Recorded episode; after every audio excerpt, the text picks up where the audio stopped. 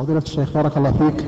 آه، بالنسبة للبول وروث ال- الحيوانات التي يجوز أكل لحمها هل هي نجسة وتنقض الوضوء أم لا؟ آه، بول وروث الحيوان المأكول طاهر. ولا يلزم آه، إذا أصابك منه شيء أن تغسل ثيابك أو بدنك. ودليل ذلك أن النبي صلى الله عليه وسلم رخص في الصلاة في مرابض الغنم وهو محل آه، ربضها عند المنام والمبيت وهو لا يخلو من الروث ومن البول. وأمر النبي صلى الله عليه وسلم العرنيين أن يلحقوا بإبل الصدقة ويشربوا من أبوالها وألبانها.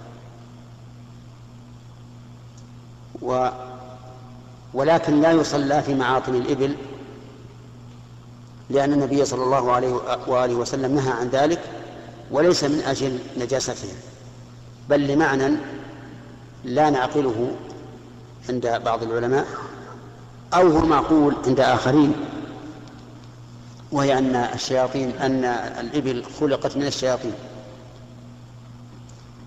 ف فيكون في معاطنها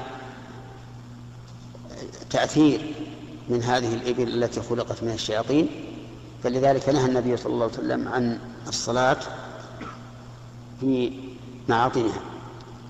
وأما بول ما لا يؤكل لحمه وروثه فإنه نجس